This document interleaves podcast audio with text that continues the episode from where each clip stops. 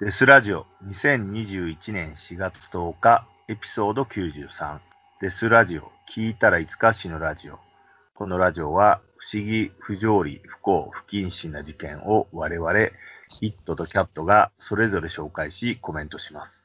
差別的であったり、一方的な視点での意見がありますが、気にしない人だけ聞いてください。はい。では、エピソード93、キャットさん、ニュースお願いします。はい。えー、今日の事件は、フィンランドで起こった事件です。フィンランドといえば何を思いつきますか？フィンランド。フィンランドは、インディ・ジョーンズの元になったマンネルハイムだっけ？えー、知らない。知らないですか？王様がいて、はい。すごいですよ。その人ね、あの、シルクロードとか渡って冒険をし続けて、日本まで来て、日本刀とかもらって帰ってきてんだよね。それだけ旅をし続けたすごい人で、あと第二次世界大戦でも指揮をしてフィンランドを救国したっていう、救ったっていう英雄だった人ですね。ええー、全然知らなかったです。あ、ですか？うん。他に何か思いつくことあります？と、あ、ちょっと正式に言うと、カール・グスタフ・エミール・マンネルハイムで、マンネルハイムでしたね。フィンランド軍人大統領ですね。と、あと、フィンランドというと、まあ、妖精のイメージですかね。オーロラ。うん。うん、じゃあ、バンドはどうですか？フィンランドのバンドは、ボドムですよね。はい。チルドレン・オブ・ボドム。ありがとうございます。はい。そうですね。あの、まあ、ナイトウィッシュとかもあるんですけど、チルドレン・オブ・ボドム、メタル好きなら思うかもしれないんですけど、去年の12月29日に、フロントマンのアレキシライホが亡くなってしまいました。はい。はい。で、まあ、チルボド解散後もボドムアフターミッドナイトっていうバンドで活動したりしてたんですけどね。で、その、今回はこのボドムっていう名前について話したいんですけど、はい。あの、その名前の由来が、なんかもともと、あの、フィンランドのエスポーという場所に、ヘルシンキの首都よりちょっと離れたとこなんですが、ボドムっていう湖があるんですよ。そうですね。はい。で、そのチルボドのメンバーは、そのエスポー出身なんですが、バンド名を決めるために地元の電話帳を見ていたそうなんです。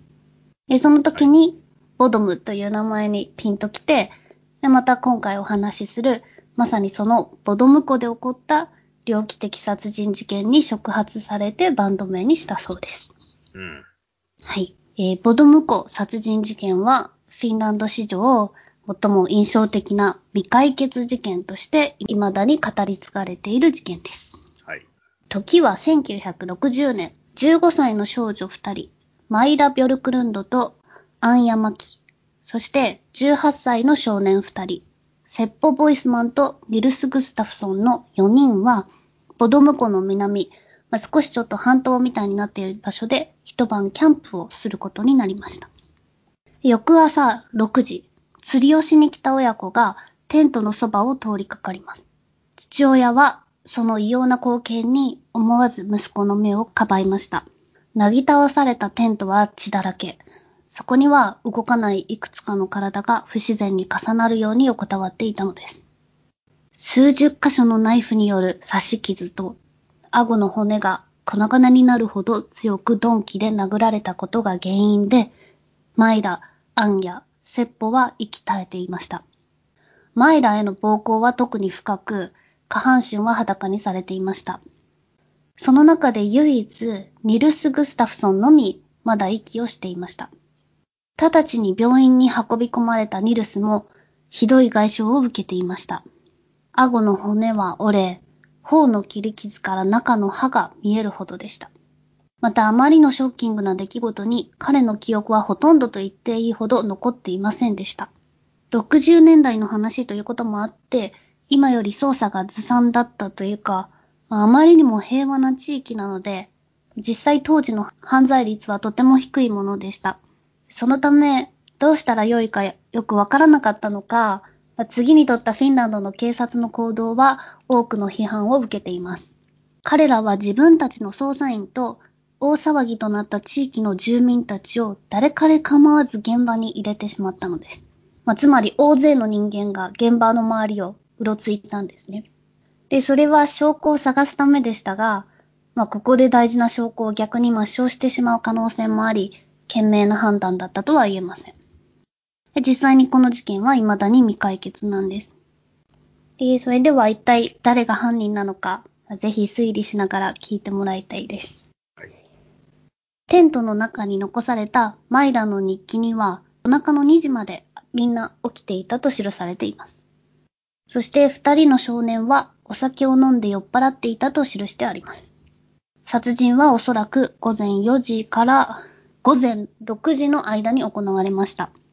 おそらく4人は寝ていて、犯人はまずテントのロープを切り、テントは4人の上に崩れ落ち、その状態でテントの上からナイフを刺したとみられます。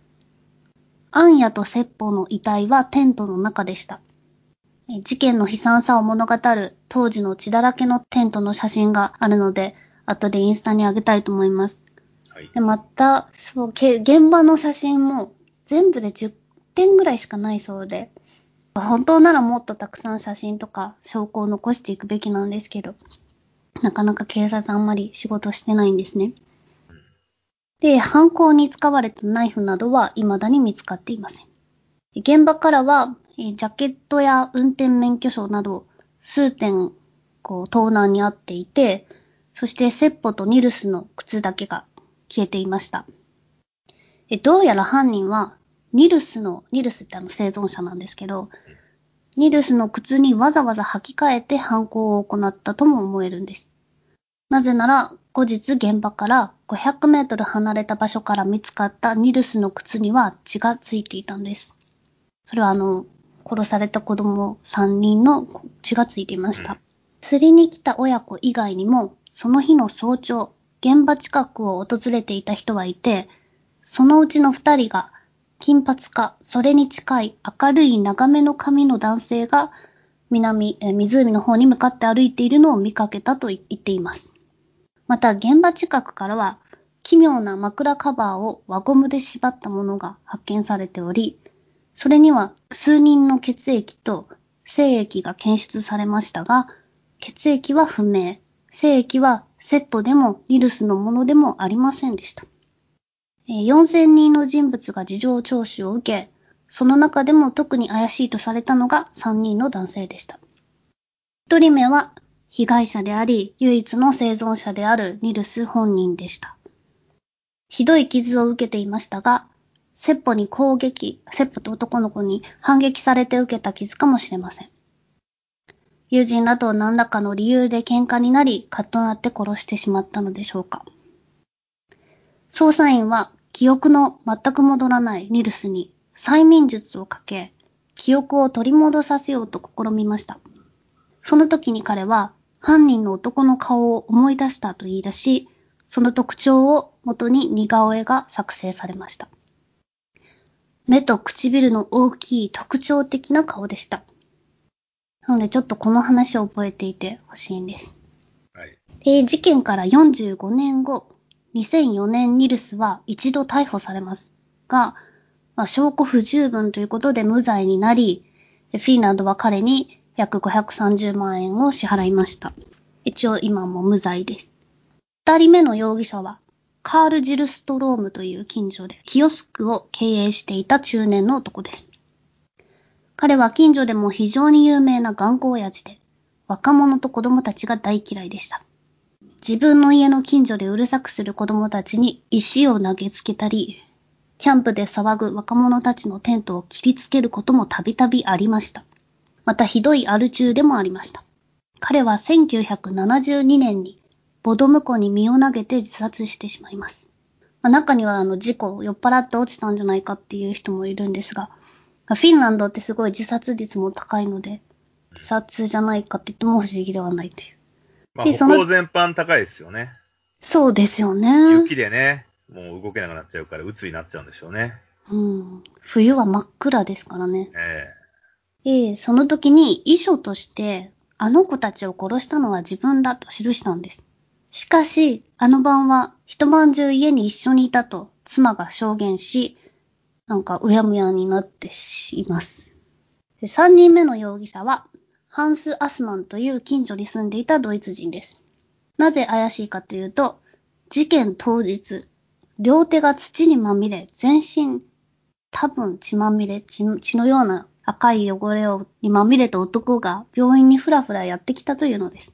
彼は意識がないように振る舞ったり、自分のアイデンティティをなかなか明かさなかったりしたので、病院は怪しく思い警察に届けました。警察は彼の服についた血痕を調べるべきでしたが、まあ、さっき言ったようにあまり使えない人たちだったので、この件も詳しく調べなかったのです。また、湖の近くで長髪の男が目撃されたとニュースに報道された直後、自分の長髪を短く切っています。そして、金髪の男を見たという目撃者が描いた似顔絵があるんですが、その似顔絵と、リルスの記憶をもとに描かれた絵と、このハンス・アスマンがそっくりなんです。なんかものすごい特徴がある顔なのに、ちょっとゾッとするほど似てるんですね。うん。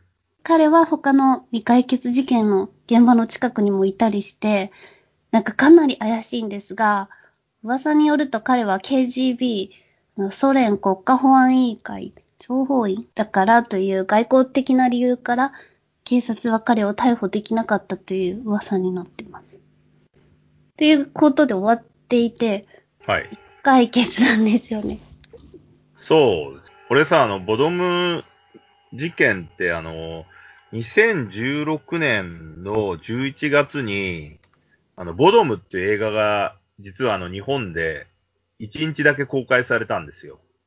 え、このボドムの映画なんですか？そう。えっ、と、そのままボドムっていうタイトルで、はい。2016年11月4日に、六本木でフィンランド映画祭っていうのをやってて、フィンランドでやってる映画の突出したやつを日本で上映するっていうのがあって、それであの、ティーチンとかもあったんですよね。映画上映後に監督とかが、お客さんとかとこう、質疑応答するっていうのがあって、うん。それを見てきたんです。まあ映画自体はね、あの、過去にあったチルドレン・オブ・ボドムの事件うん。を現代の若者が検証しに行くっていうか、同じところで止まったらどうなるのかみたいな話でやってるんだけど、ある程度その当時の切り抜きの写真とかが映画の中で出てきたりしてたんですよね。ね。それでやっぱ、ど田舎じゃないですか。はい。本当にその映像で見る限りはど田舎だから、警察が機能しないのも当然っていう。田舎警察だから。うん平和なところでしょ？全然事件とか起こらないってなってました。そう、そもそも人がいないんですよね。うん。湖畔みたいな。そういうところだから、犯人がどうとか、もういまいちわかんないっていう。ひょっとしたら、映画の中だったらどういう風にしたのかな？えー4人行ってる中の2人が血話喧嘩して、男の方がそのガールフレンドを殺そうとして、うん。殺すんだけど、そこに別の、なんだろう、殺人鬼みたいなのが来て、殺されちゃうみたいなような感じだった。ちょっとぼんやりしてるけど。うん。確かね、フィンランドってホラー映画とかが全然なくて、今回のボドも今なんか日本だとサマーベンデッタっていう名前になってるみたいだけど、映画のタイトルが、法版だと。それぐらいしかなくて、だから本当にこう、なんていうの、娯楽のアクションがないような国なんですよね。だから殺人事件って言ってもきっとその、周囲に殺人鬼がいるわけじゃなくて、やっぱり身内同士の何かがあったんじゃないかっていう考え方が支配的というか強いという結論だったような気がする。はい。うんなんか今でも毎年事件が起こった6月5日になると、この場所でキャンプをする人がいるようです。だからそれぐらいしか娯楽がないんだよね。それ娯楽なのかどうかわかんないです。いや、娯楽でしょう、だって。俺らがさ、だって埼玉愛犬家殺人事件のさ、あのアフリカ戦に行くかってたら行かないからね。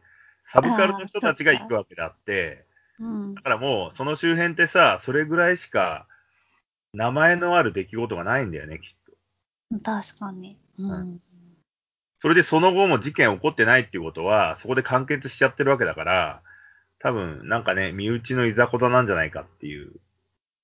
うん。え、でももしこのニズスが犯人だとしたら、なんか、18年間別に今まで人殺してないのに、いきなり3人も知り合いを殺して、うん。そのまま平然と生活できるものなのかなっていう、その心理が、どういう気持ちで生きていってるんだろうとも思うし、もし犯人じゃなかったら、なんかそんな悲しい事件に自分も襲われてるのに、世間の目は自分が犯人だと見ているっていう辛さ？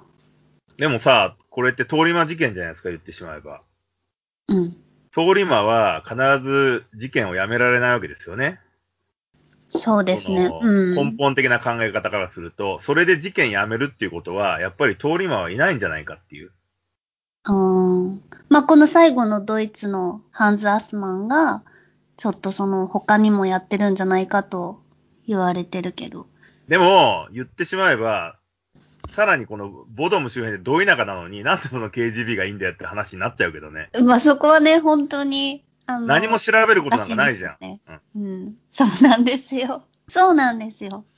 だから、俺は映画を見て、これは多分、方向なんじゃないかなっていう。4人いた中のパーティーの2人がカップルで、で男の方がその女と常に仲悪くて、うん。結局そこで通り魔に襲われたって言って殺そうとしてやったところを残った2人見られちゃって争いになったみたいな。うん。あ、でもそれ多分近いと思います。なんか、お一応カップル同士って書いてあるところもあって、だけど、そのニルスの方は自分の彼女の、あの、マイラだっけ？一番ひどい殺され方をした人、うんその子に、あの、ちょっと拒まれたんじゃないかっていう説が。うん、映画だとね、確かね、なんか、焚き木かなんかを持ってくるとか言って、テントから離れて、そこでこう、殺人鬼になって殺してたような、そんな感じだったけどね。まあそういう風にしたんじゃないかっていう。うん。だって突発的にさ、誰もいない湖畔でキャンプしてるやつを見っけて殺そうっていう展開にはならないでしょ。うんでも、もしそうだとしたら怖すぎません？いや、もしそうだとするならば、他の奴らも殺されてるっていう話になるよ。そうですね。しかもんだから4人もいるんだからね。何人いたか知っててか知らないでか知らないけど、うん。4人の殺人鬼がすごい。うん、そう、難しいわけですよ。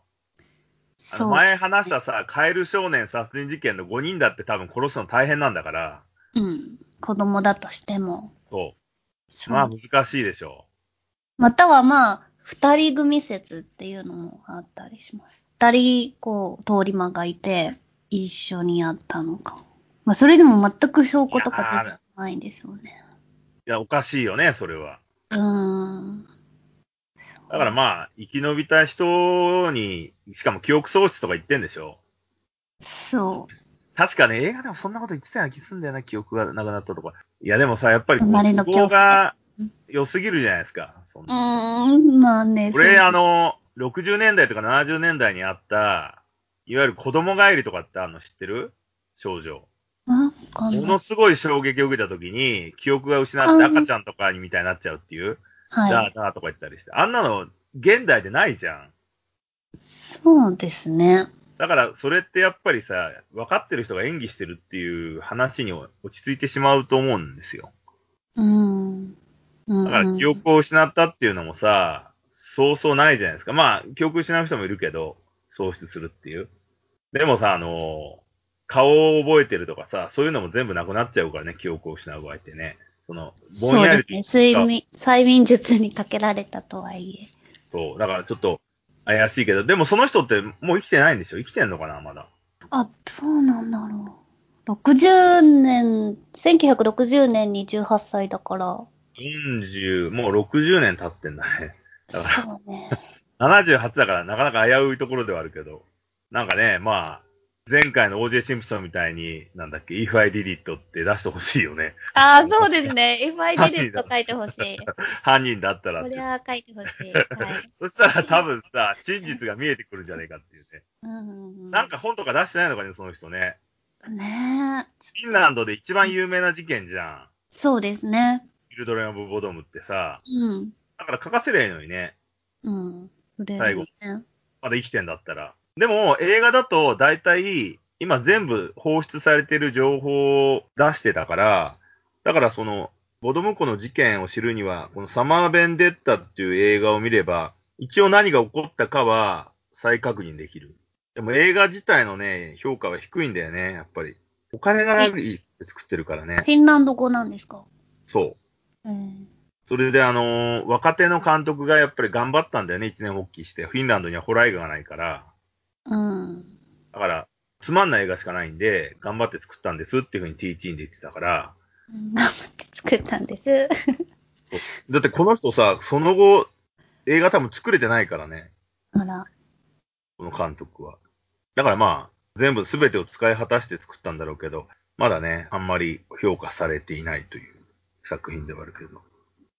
でもまあ、あの、ボドムコ事件を知りたかったらこのサマーベンデッタっていうのを見れば、確かね、当時の事件写真とかが映画の画像に出てたからね、わかりやすいんじゃないかなっていうね、気はしますね。いやでもキャンプなんて、なんか、無防備すぎてもう殺してくださいって言ってるようなもんじゃないかなって思うんですけど。でも日本だって、今ソロキャンプとか流行ってるじゃないですか。もう気が知れない。いや、でもさ、ソロキャンプってでももう、もう日本なんて狭いしさ、人がめちゃめちゃいるからね。だからこう、通り魔が殺して逃げるっていうシチュエーションが難しいと思うけどね、そもそも論で。そっか。めちゃめちゃいるからね。ソロとか行ってもさ、誰もいないイメージがあるけど、そんなことないからね。周辺そっか。にやっぱりじゃあソロキャンパーがもう密集してるってことなんです。そう、だって車とかを送る駐車場がさ、そこに集まるんだから。あやっぱ車のナンバーとかで分かっちゃうでしょっていう、その殺人鬼が来たとしても。そっか。うん。だから、日本で起こり得るんだったら、その一人の人が自殺したくって、何者かに殺された演出で自殺すれば、こうボドムコ事件っぽくはなるかもしれないけどね。うんうん。犯人なき自殺みたいな。うん。自分で演出するっていうのは。それは可能かもしれない。うんやっぱ、しかもあとソロキャンパーだったらそこそこ体力あったりするじゃないですか。うん。殺人鬼は狙いづらいんじゃないかなと思うけどね、やっぱり、ね。弱い人を狙いたがるでしょ。とは思っちゃいますけどね。いやーでも、テントで一人で寝るのは怖いなと思いますね。一人じゃなくてうも、テントって怖いですよ。そうっすか。うん。だってその布越しにもうブスって何かナイフとか斧で刺されたらもう終わりですよ。熊とかもそうだけど。まあ、でも、さあ、普通テントとか4人パーティー以上じゃないですか。だから数の論理で勝てると思うけどね。熊とか以外は人間だったら。うん。だからもうホラー映画とかがさ、人がアホすぎなんですよね。そんなビビって腰抜かす前にみんな走って逃げるだろうと思うけどね、バラバラに。あまあ、そんなでもない。あとスマホっていうさ、文明の利器がありますからね。電話して終わりじゃねえかっていう、そんな気もします。現代としては。昔はそんなんなかったからね。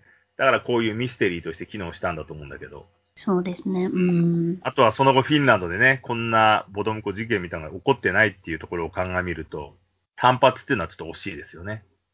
うん。だからまあ、こういう事件がね、また、後にフィンランドで起こったら面白いんだけど、ただまあ、このコロナの時勢ですからね、人もあんまりもう出なくなっちゃってるし、多分その、殺人鬼とかもコロナで死んでるだろうから、続報はないんじゃないかなっていうような、そんな気がいたしますね。はい。はい。はい。では、えー今回はこんな感じで、アップデートの情報は Twitter、インスタで発信しているので、ハッシュタグデスラジオで検索してみてください。それではまた。それではまた。